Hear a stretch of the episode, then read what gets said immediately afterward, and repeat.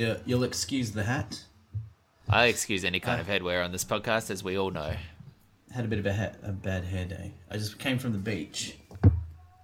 Did you actually come from the? we're- I literally just came from the beach, and that's what we're working with. So, um, you look like a 1980s cricketer.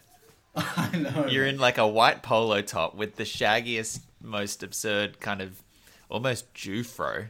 And I've patted that down as well because with the wind and the salt in my hair, it just went. Yeah, I look like Diana Ross. it's uncanny. Yeah.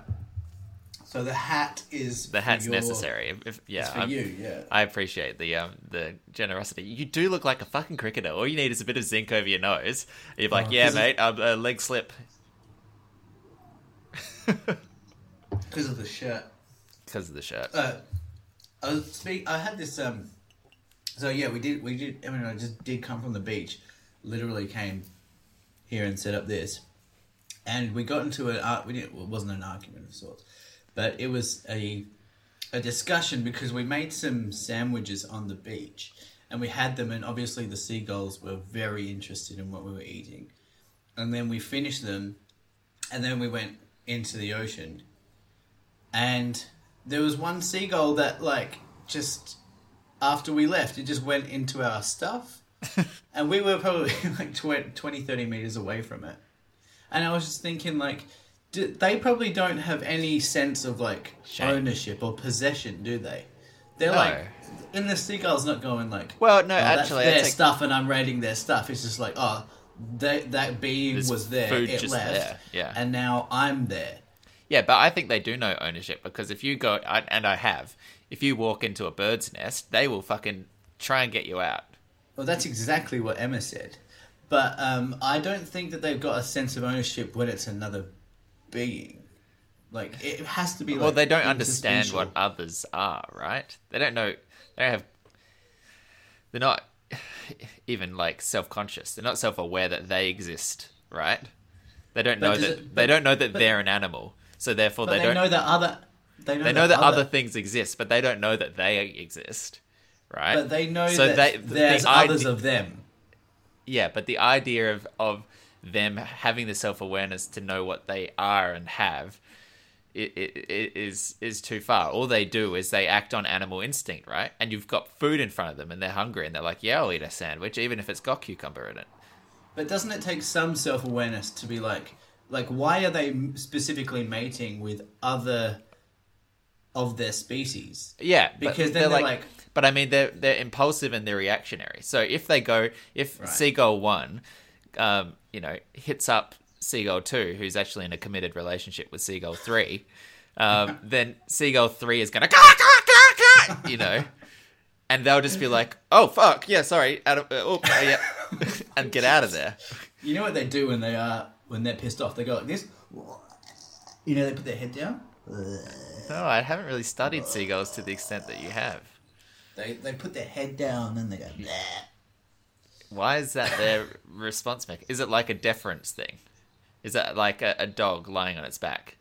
I I've been going to the beach a lot in the last few weeks, like at least twice a week, and I've just been sitting. Like Emma will read a book, I will just watch the seagulls, and they'll I'll the, every every sing every single time that there's like they sent food, and one of them comes over, and the a couple of others realize that the other ones sent some food, so they come over and then bully the first one out and they do it by going like this. That's a, that's not a great seagull impression, but I've I'm I'm a David Attenborough of sorts, but just just with seagulls, and also with no scientific basis. My grandfather died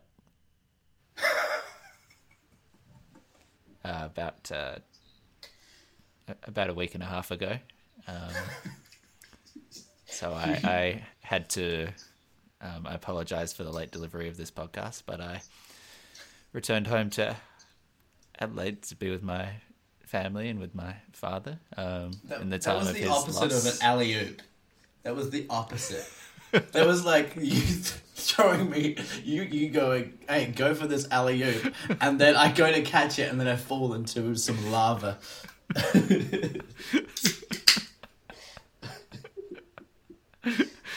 Oh, we'll uh, we'll get to that a little bit later. You've been uh, you've been good. yeah, pretty good. Yeah, just um, you know, Cool. My grandfather Hanging out with my died, so yeah, okay, get over it.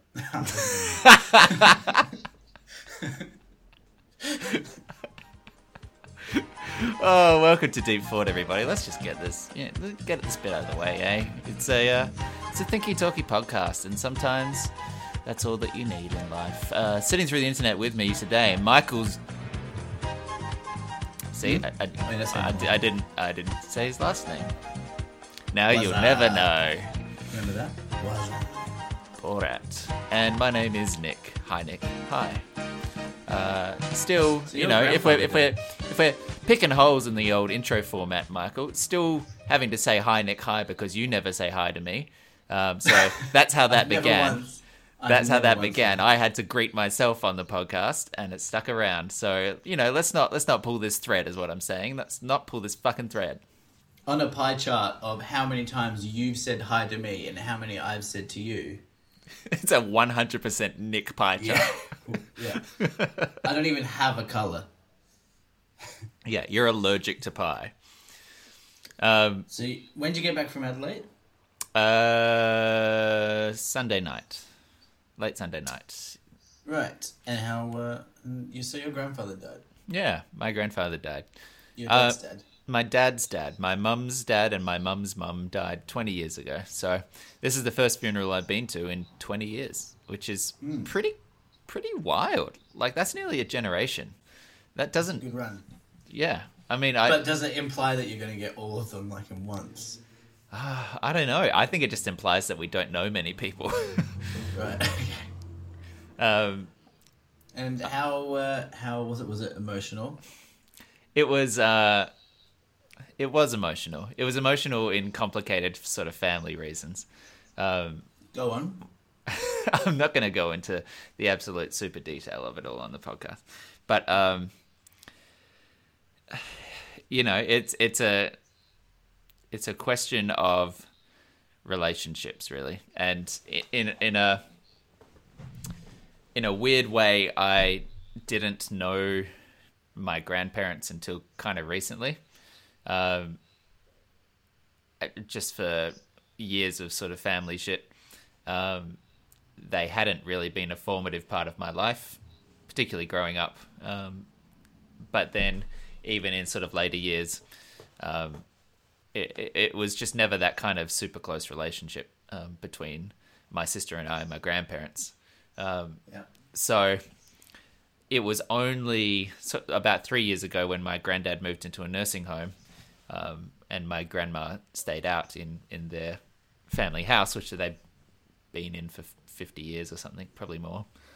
Um, it was only when that happened and we sort of got the sense that ultimately things were heading in one direction for my grandfather.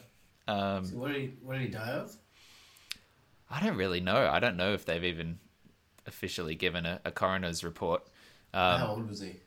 He was 91, so fair innings. Pretty pretty good innings. It would be probably complications resulting from um, decreased lung function.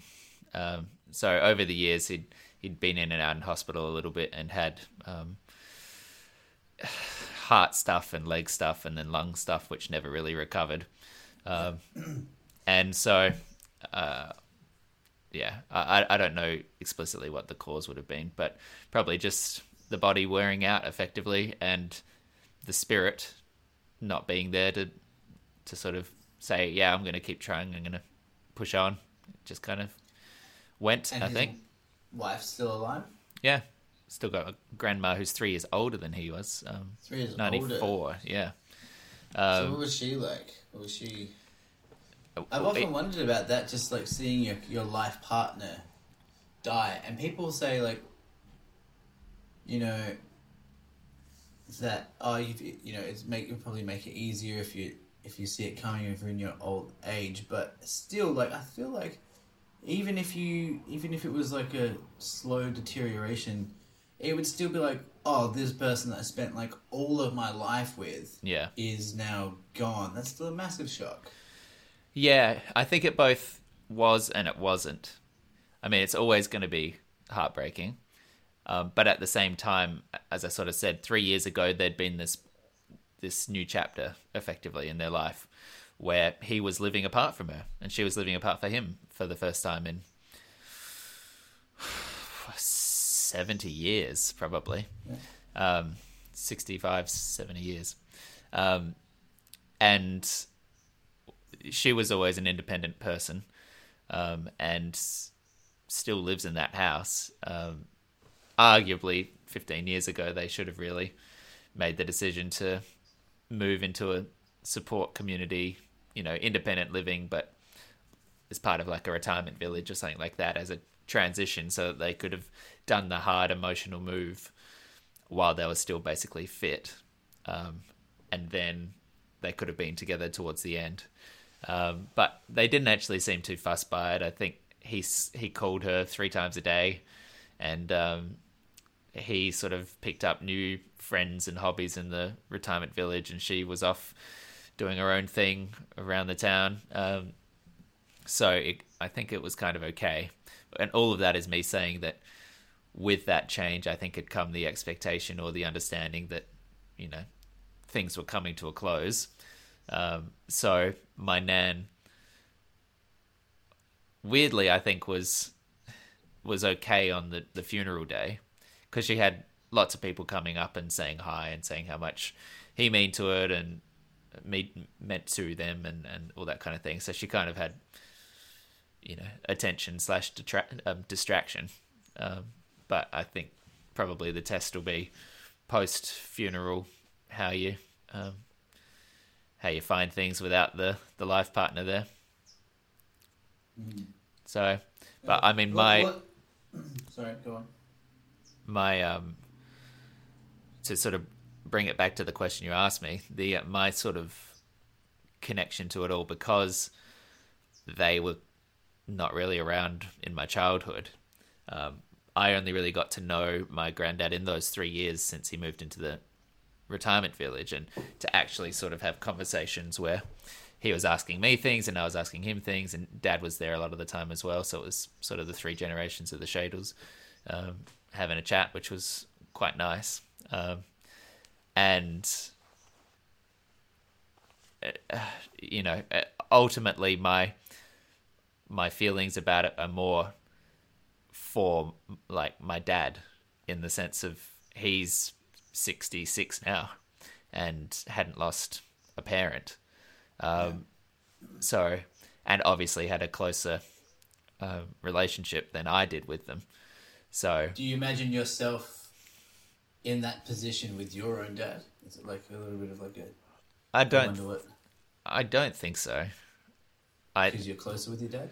Yeah, I I think um, in a world when I have grandkids, I would theoretically hope to be around my parents, geographically. I mean, so they could be involved in it. Um, so yeah, I I don't I don't know. I think that like historically, there's just going to be generational stuff where you know that was an era that was living through world wars and shit and you know my grandma's mum could have been you know distant to my grandma and then my grandma and my dad you know have issues or whatever like that's hypothetical. But like i mean it's gen it seems to be generational and hopefully with each generation that passes people in society get a little bit better in in human ways. And what was his name? charles. Charles shadle. Charlie shadle. Chaz shadle. Everyone that came up and spoke called him something else A couple of Charlies in there. a couple of I'm assuming he never listened to the podcast. you know, I never asked. um, I'm going to assume quite safely that he didn't. Uh, So I'm interested in in what because you messaged me. Uh, you messaged me saying your grandfather died in in what I could only interpret as an attempt to ruin my Valentine's Day dinner. um, oh, do you want to know his? I'll, I'll tell you something funny in a second, but go on. which you obviously. Um, I'm interested in what I mean. Something like that happened. You said it hasn't happened in a while. You haven't been to a funeral in twenty years. Yeah. I'm interested. What type of uh, things existentially are you are like? Because it's a bit of a shock to the system. So I'm wondering, like, you're on a you're on a plane, obviously going back. So there's a bit of time that you're thinking about a lot of stuff. A lot of stuff is stirring. Like, what are the existential questions that that went through your head as a result? That's a really good question. Um, and I'll I'll get back to that, but because it's going to be a good answer, well, not a good answer, but it's a good question. I'll um Yeah. I'll tell you what my tangent was going to be about the Valentine's Day thing. Um, Yeah. So uh, in the week when my granddad died, um, I was teeing up a date with a guy that I was, you know, that I'd met on Tinder, Yeah. and we were trying to find, you know, oh, what day are we going to do it? What are we, you know, what are we thinking? And we were talking, oh, Wednesday or Thursday, and then realized um, that the Thursday was Valentine's Day, and just immediately like, no, let's not do a first date on Valentine's Day. Let's absolutely not not do that. Well, you Uh, gotta have a va- date for Valentine's Day. yeah, no, thank you, and never. Um, but uh, so we ended up going on the almost give it Wednesday. more power by not doing it. You know? yeah, it's true. Now, now, now the god is more. The god of Valentine is more powerful. Um, Then the terrorists win. yeah, that's how they uh, won against the war on Christmas, shooting arrows at everybody. Um, Romantic Al Qaeda. Yeah. yeah, so uh, we ended up having the date on the Wednesday night, which was the thirteenth, and my granddad died on Valentine's Day. Um, so I was out for. Sorry. I just said lucky. Sorry. So so um so I was like uh, out for a walk, and then I got the call from my sister, and who told me um, what had happened.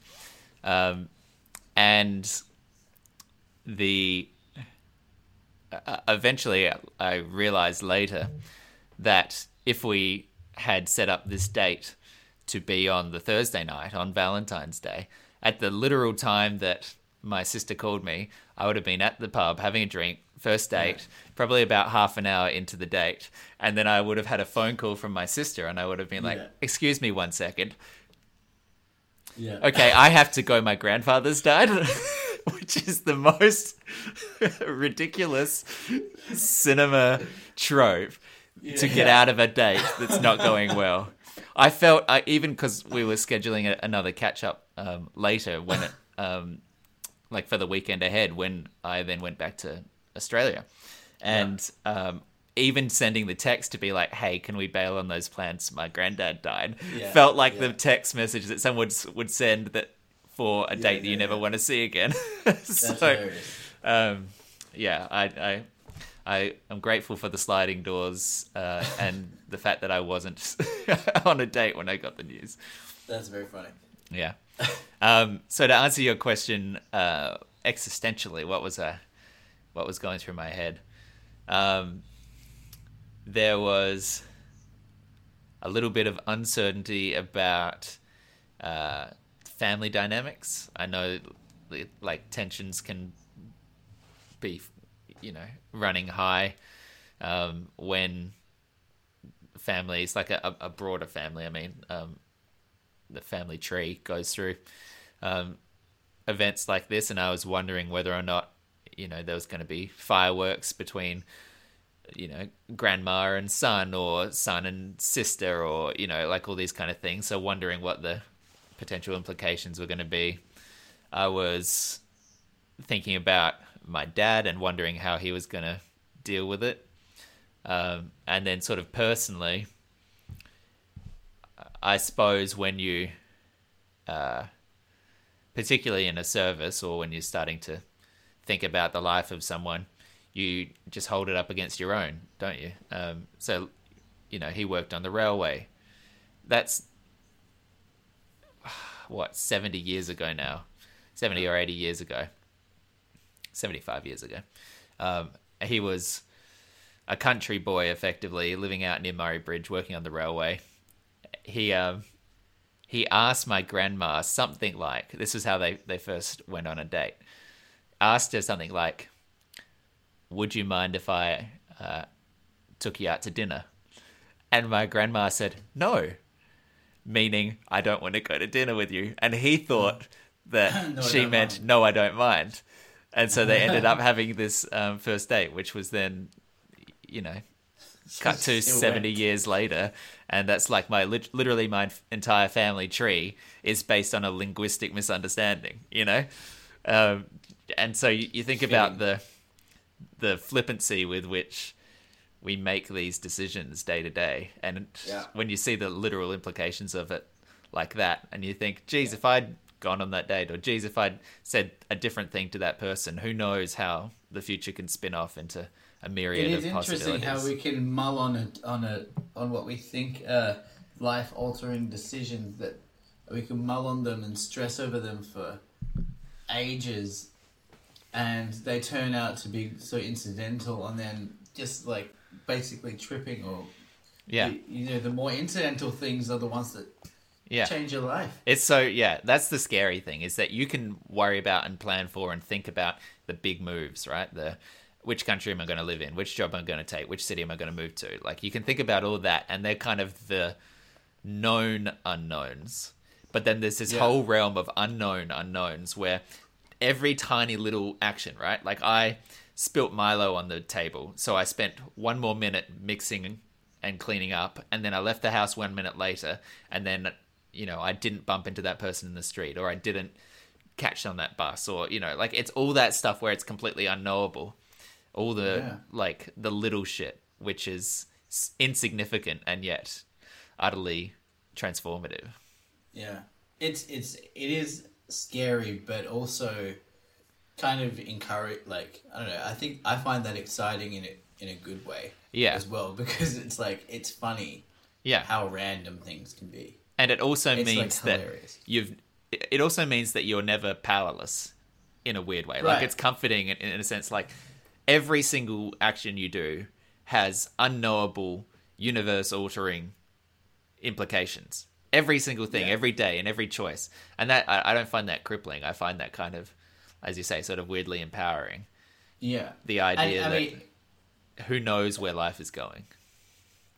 I mean, also the other way you could, you could, um, uh, yeah, I guess it's like a little bit butterfly effecty, but you know, yes, it could be like a linguistic misinterpretation that leads to a whole family line. But it also could be, you know, of it like the the classic one of I don't know, waking up one minute late, stepping in front of a bus, you know. Yeah.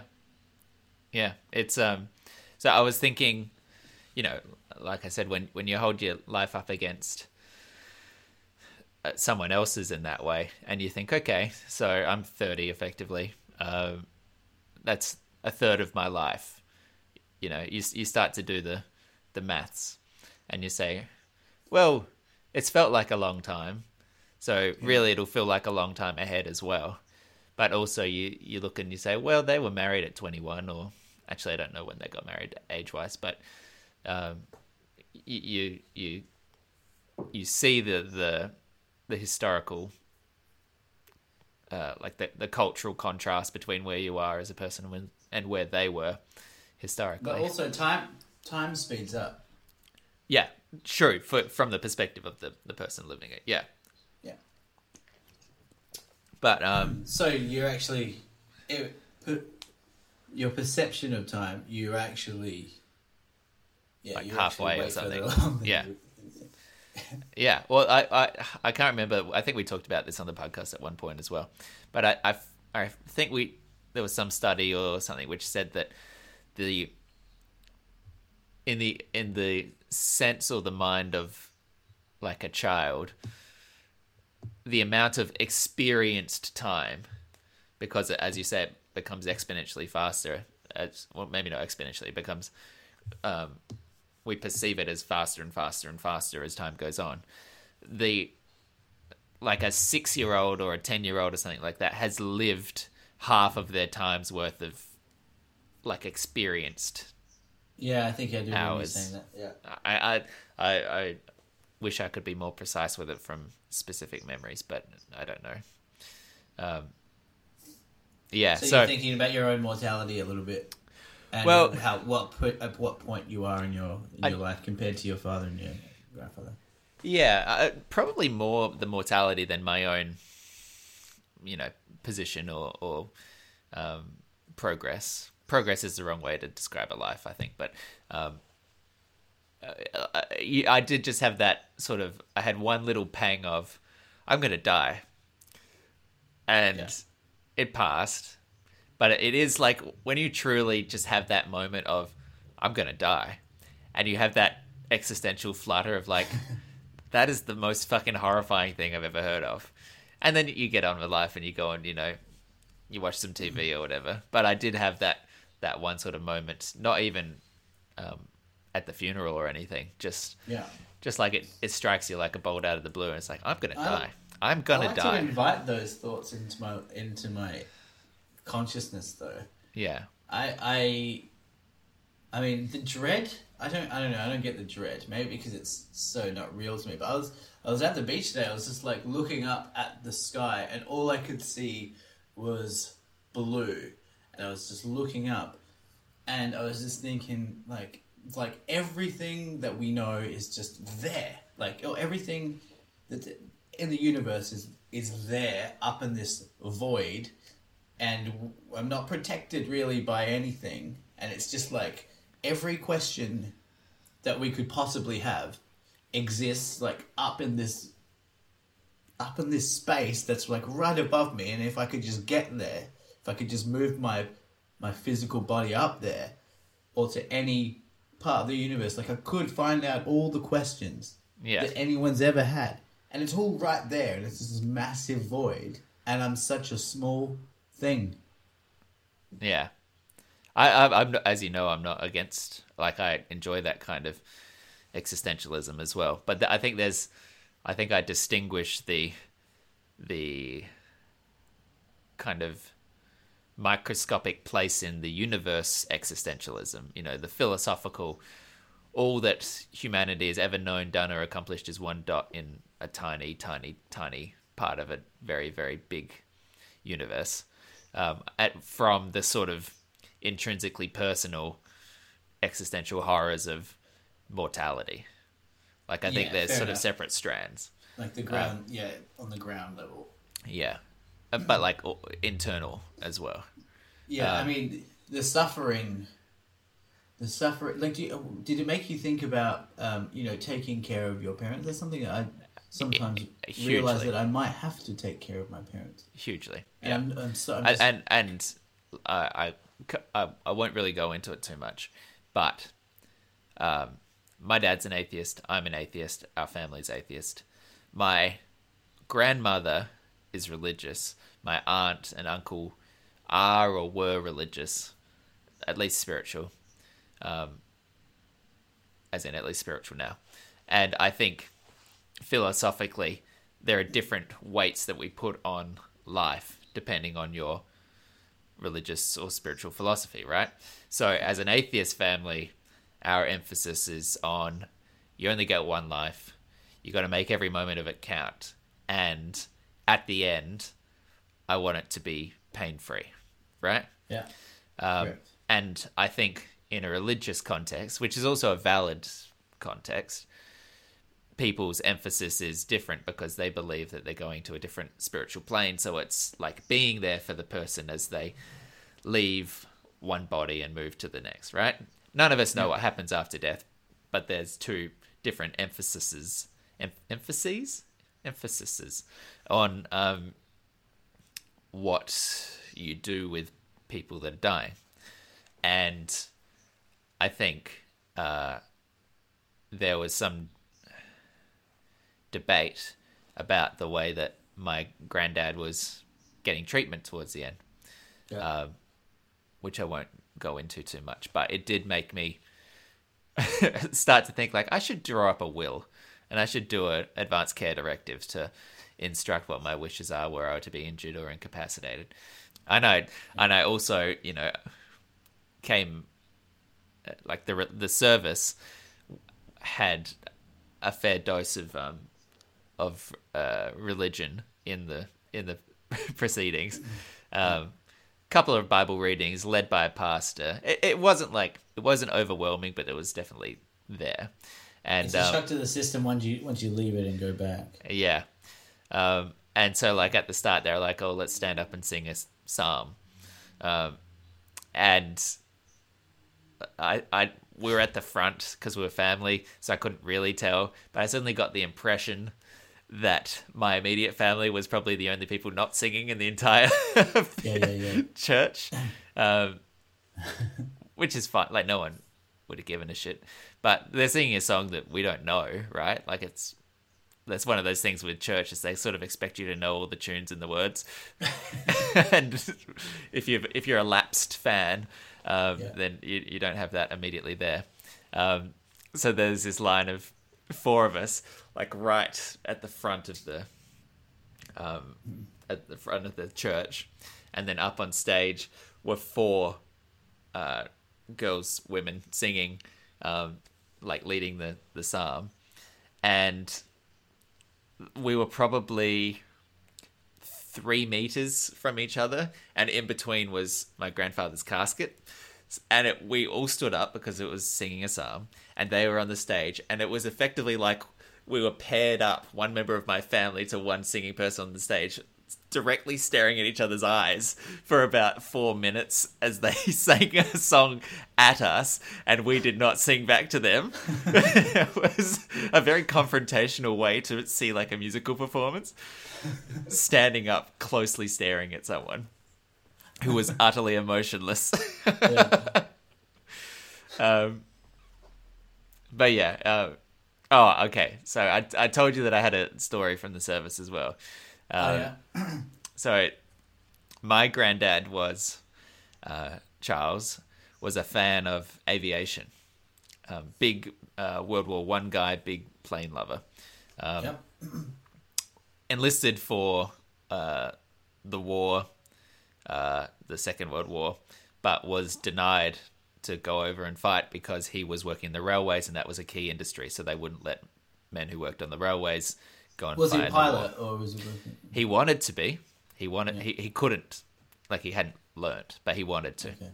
Um, and so, all his life, he's loved aviation, um, and he wrote books on it, and he researched the First World War, and he's like, uh, in his last two years, when he was in the resting, uh, in the nursing home, um, you, know, fairly like on an oxygen tank, fairly um, limited in his capacities, so very sharp mentally.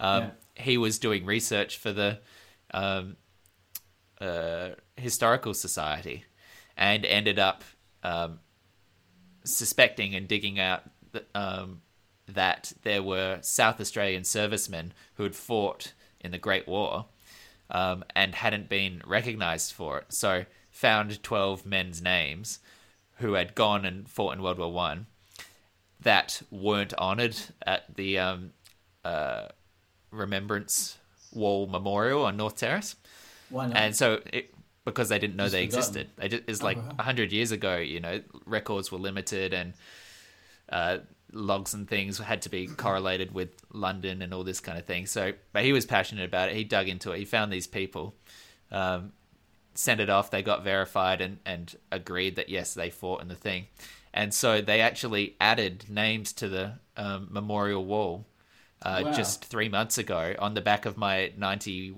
year old, 91 year old granddad's work Holy to shit. honor them.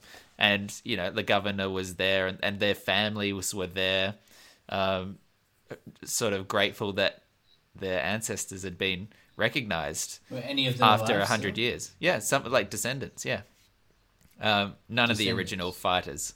Um, Right. I don't believe, but yeah, family in there. But he, he couldn't make it because he was in the nursing home. So they honored him and like gave a medal and this kind of stuff. Um, yeah, kind of amazing. Um, That's huge. yeah. Anyway, that was a, a bit of a tangent from. Well, it, it emphasizes the fact that he loved aviation, right? So he was also a bit of a a tech guy. Um, he had a computer that he was doing all his research on, and a scanner and printer and email and that kind of stuff. You know, not not fast by modern um, speeds, but pretty competent, particularly compared to his wife, who never touched a computer in her life. Um, so he, for his knowing the end was coming, for his own funeral service, a made a folder of photos of himself, so that if they wanted to do like a slideshow or something like that, he he just prepared. Oh, here's all the nice ones of me, right? That's pretty. Con- You want to use these? yeah, get my good side, please. Um, that's pretty cool. But best of all, and this was so surreal.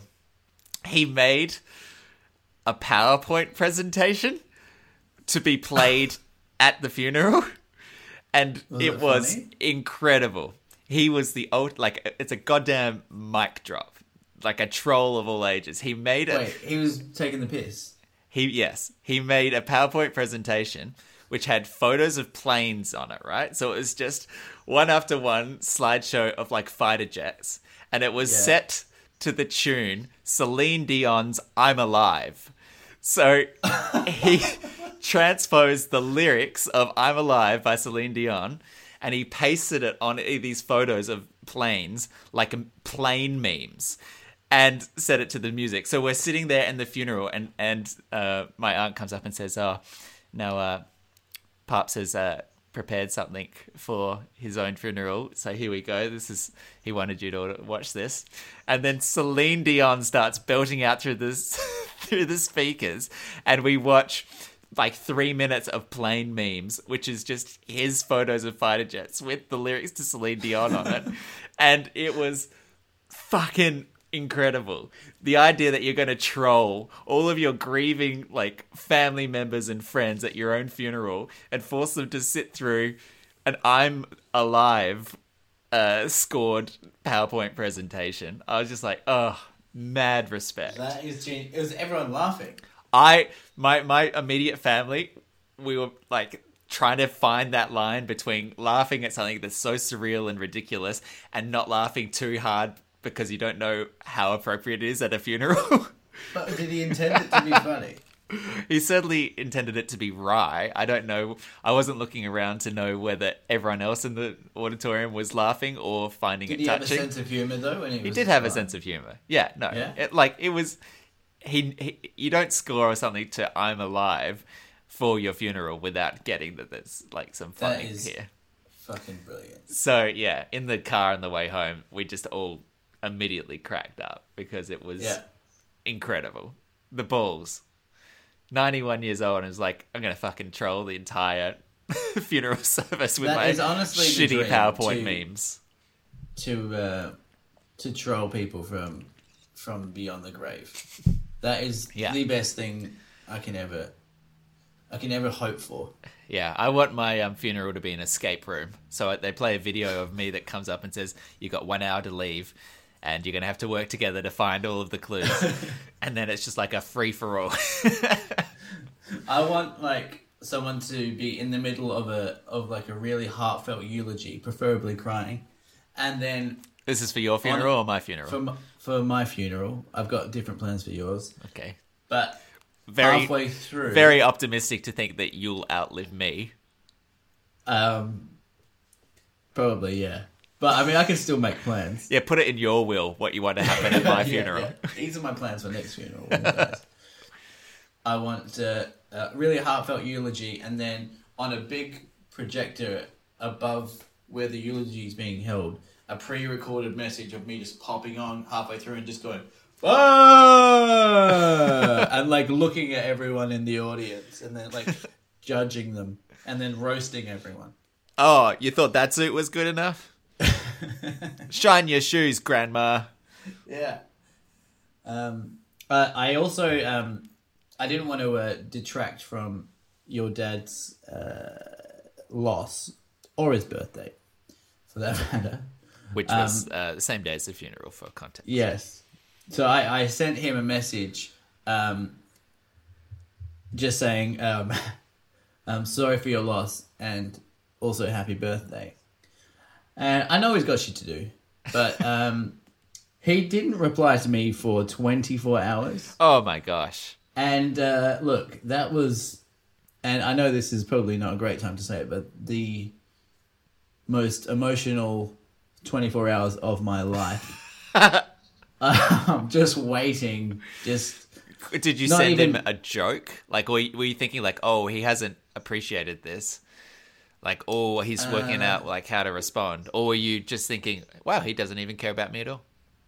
I sent him like a very. It, well, no, it was it was genuine. It was a quick message, but there was some humor in there. Uh huh. I think I said like, "Sorry for your loss." You can look it up. You can know exactly what you said. you have the technology. I, I'm worried. Um, I said, "Hey Jeff, just wanted to say send my condolences for your father. I hope today was a good celebration. Nick said it was a nice afternoon. Also, happy birthday and enjoy your chicken. And in that order." There's a bit of yeah, that's that's that's know. nice. Yeah. Um, but yeah, 24 hours of absolute torture for me. because you never texted him before. You had to ask me. Never texted him before. I was like, oh fuck. It's always hard with a cold text. Yeah, uh, he did send me a nice, very, very nice message back Oh, well, that's in the end, um, Yeah. which I didn't reply to out of spite. now I'm gonna wait. Oh, he'll be he'll be he'll have forgotten to be honest. Um, should we do a seggy? Yeah, I've got a new segment. Oh, Have you got a segment? Oh, I got a few little dribs and drabs. I'm gonna, I'm, I'm gonna drop a brand new segment. Okay, you ready? Have you got a theme song? Are we gonna Oh, yeah, workshop gotcha. this? Look, there is a theme song, Okay. but um, uh, we're gonna go. It's not prepared. I don't Um, know so what this I've means. got- Okay, yeah. so there's no theme song. Um, so I've got this new segment, Nick. wait, there's no theme song. Sorry, I keep being distracted. What's the segment? Look, you'll see in it. You've seen it. a bit. Uh, as you know, we have a one of our classic segments, if not our biggest segment, is science news. Yeah, I'd say Correct? that. Yeah. Yeah. Well, I thought we'd bring in a new segment called Seance News, where I I give news about the paranormal world. Okay. Yeah. So when uh, when I say we've got a, we do have a jingle, it just needs to be tweaked. Okay, just a little Um, bit. You've got some bit. substitutions. It it won't take much. Okay. Um, it could just be like, it's time for seance news. It's not even going to take that much. Uh-huh. And then, uh, like, ideally, instead of maybe like the beatboxing robot, we'll have like a. Ooh, like a Wait, so are you pitching on. me to do this before the I'm presentation of kind of, I'm kind of, kind Sorry, of looking for you I suddenly understood. Like, oh, you're saying this to me like you want me to do it, not like Yeah. you've adjusted it. No, okay, fair enough. Yeah, I'll just add that on my list for the extra hour of preparation that you want. yeah, no worries. I'll just arbitrarily spend another extra day. It's fine. Look, it doesn't need to be right away. Have you even substituted the part everyone sings along to, which is the words that the robot says in the middle? Hydrogen. Do do do. Do. No, I Jupiter. haven't. All right, if I come up with new lyrics, Yeah, you- you've got to you you've got to insert. you've got to give me all that stuff. All right. I'll and I think that. this time I'm going to try and go even more like nasally and Australian. oh no! That cursed time! Seance news! Satanist, Lucifer, Ouija board. Blood of the innocent, blood of the innocent. Blood.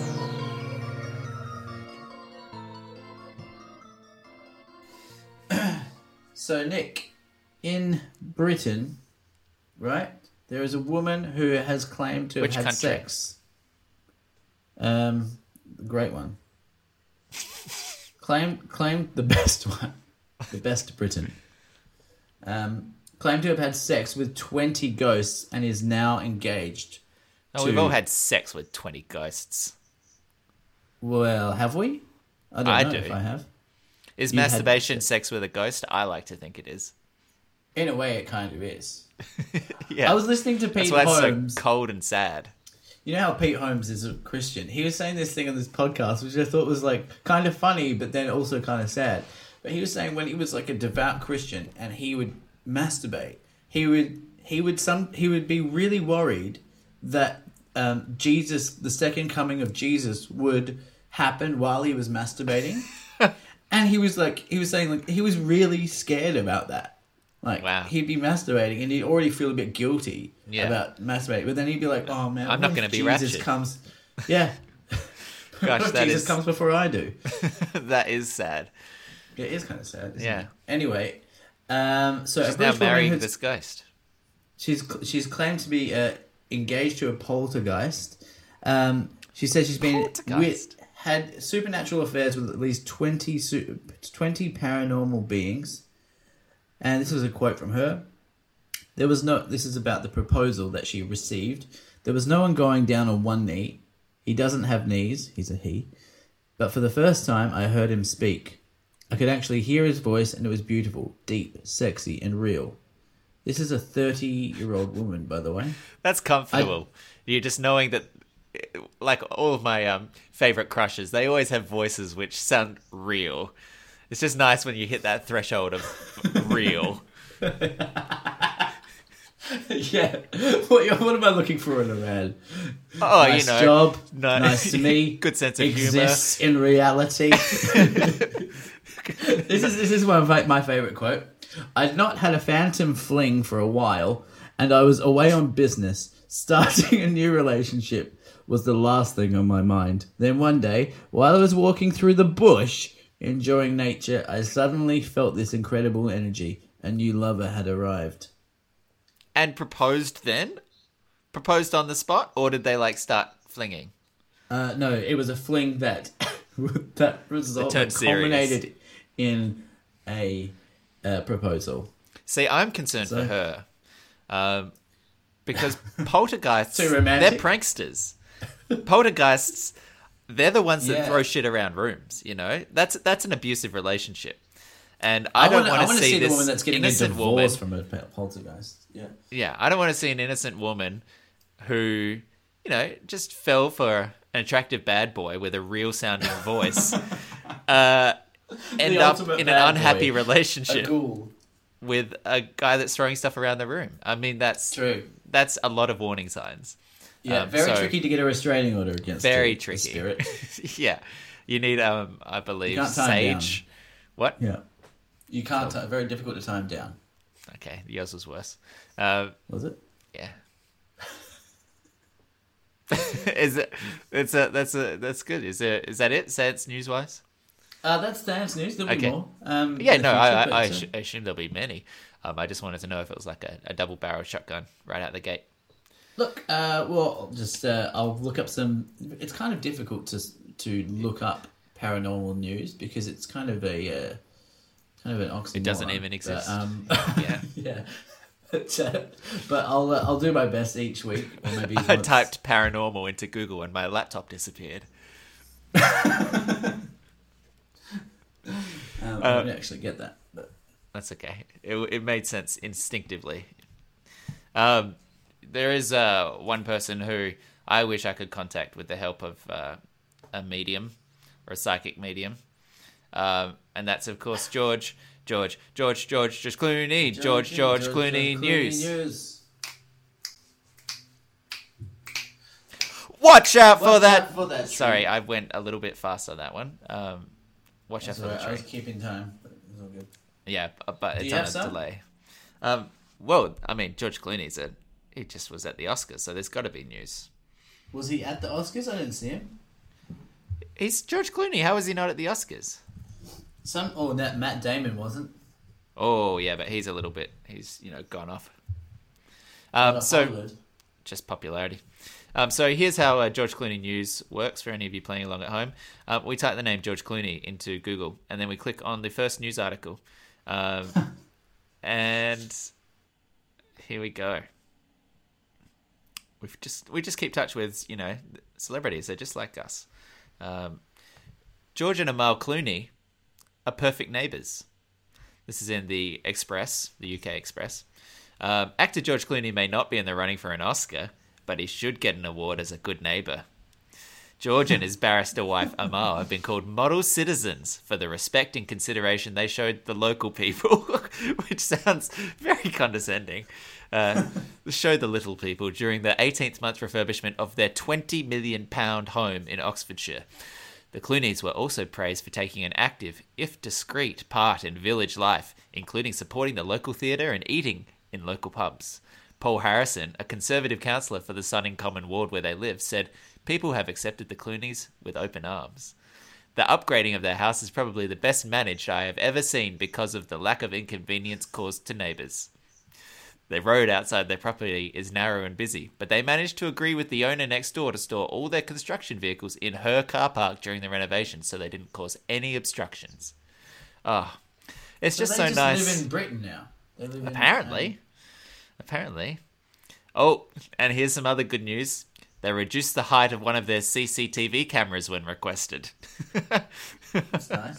and uh, when they came up with bright white coverings and residents complained, the offending covers were taken away. Uh, it's just nice to know that They comply. yeah, they comply, having bought the nine bedroom, grade two listed 17th century mansion set on a five-acre stretch Thames. on the Thames. Um, so it's just good to know they're just like us. Just like us. Yeah. Moving moving their CCTV Adjusting upon the, request. Just Yeah. like us. relaying the lawn and the lead of the driveway. Oh, it's just, uh, gosh, it makes you feel happy to personally know George Clooney, doesn't it? Ah, Georgina. If you've enjoyed this kind of thing, well, I guess uh, I have some great news. M- Michael, do you know what the news is? There's plenty more content where this came from. I don't know why I tried to involve you in this. This was a fucking disaster. That was good. That was There's plenty more content where this came from. You can find it at deepfort.pond. What? What, Michael? what? Did you have something to say, Michael? No. Because I thought you were a bit low energy and you're reading. Low energy. A bit low energy. I was buzzing, mate. I had a. Sh- I was buzzing, mate. I like I you was took a keeping second. it on a nice took it- six point eight the whole way through. Yeah. But if, if people wanted to find other content, where could they find it? Deepfort at gmail.com. Oh, too flat. Deepfort at gmail.com is not where you get Ah. other content. That's where you send us questions, comments, and your concerns. I You find other content at deepfort.podbean.com, at facebook.com forward slash deepfort, and twitter.com slash deepfort. This is basic fundamentals podcasting 101, Michael. You fucked me Fair over enough. again. You I fucked you me. again. I fucked you. Fucked you right in the face. This is why I can't do it. It leads. I can't do the outro. Anytime I'm this. given responsibility, I just make inappropriate sexual comments. I don't know why. I just want it to go away. Uh, what do you got planned? I'm gonna reheat a fish curry, You're going to reheat a fish curry. a frozen one that I made ages ago. Yeah, I remember that. How would you go about defrosting a curry? In the microwave. I, no. See, I've gone no, with. you'd go stove. How are you gonna defrost it in a stove? What do you mean? How are you going to defrost it in a stove? Put it on a pan and put it on the stove. Well, this would this is what I've been doing while this podcast has been on. I've been running it under water. What? Constantly. Yeah, You've had the tap on for an hour. yeah, yeah. Oh so about, like on a very low level. Why? What point does the dribble? That's the perfect defrost. But how? Why does that make any difference versus like having it it just sit in water? It lowers the temperature. The best way to defrost something is to put it in the fridge. Why are you trying to lower the temperature? Um, You're trying to defrost it. increase the temperature. No, I'm I'm gradually lowering the temperature. Why are you lowering a fro- the temperature of a frozen item?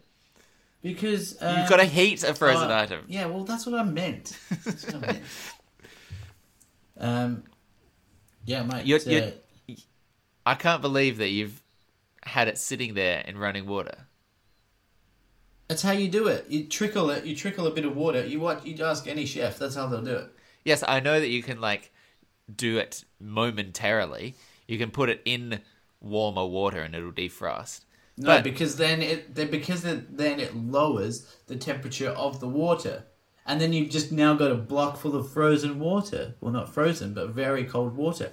You want the you want the water to trickle down and keep turning it over, just turning it over, keeping it nice and constant. 11 years till climate catastrophe. You're sitting here just running water down the drain. Uh, Put it in a fucking look, microwave. It's not no. You don't get an even. You don't get an even uh, thing. Stir it. Not a savage. Stir it. Stir it. Stir it. It's just gonna. It's just gonna. I'm gonna get a block full of ice in the middle, frozen curry in the middle, and then it's gonna be soup on the out perimeter. How are What you am I gonna do planning to that? heat it now that it's defrosted? Stove So just put it on the stove. from frozen. Yeah. Do you reckon that would do it? Yes. Would it? Yes. That would save a lot of water.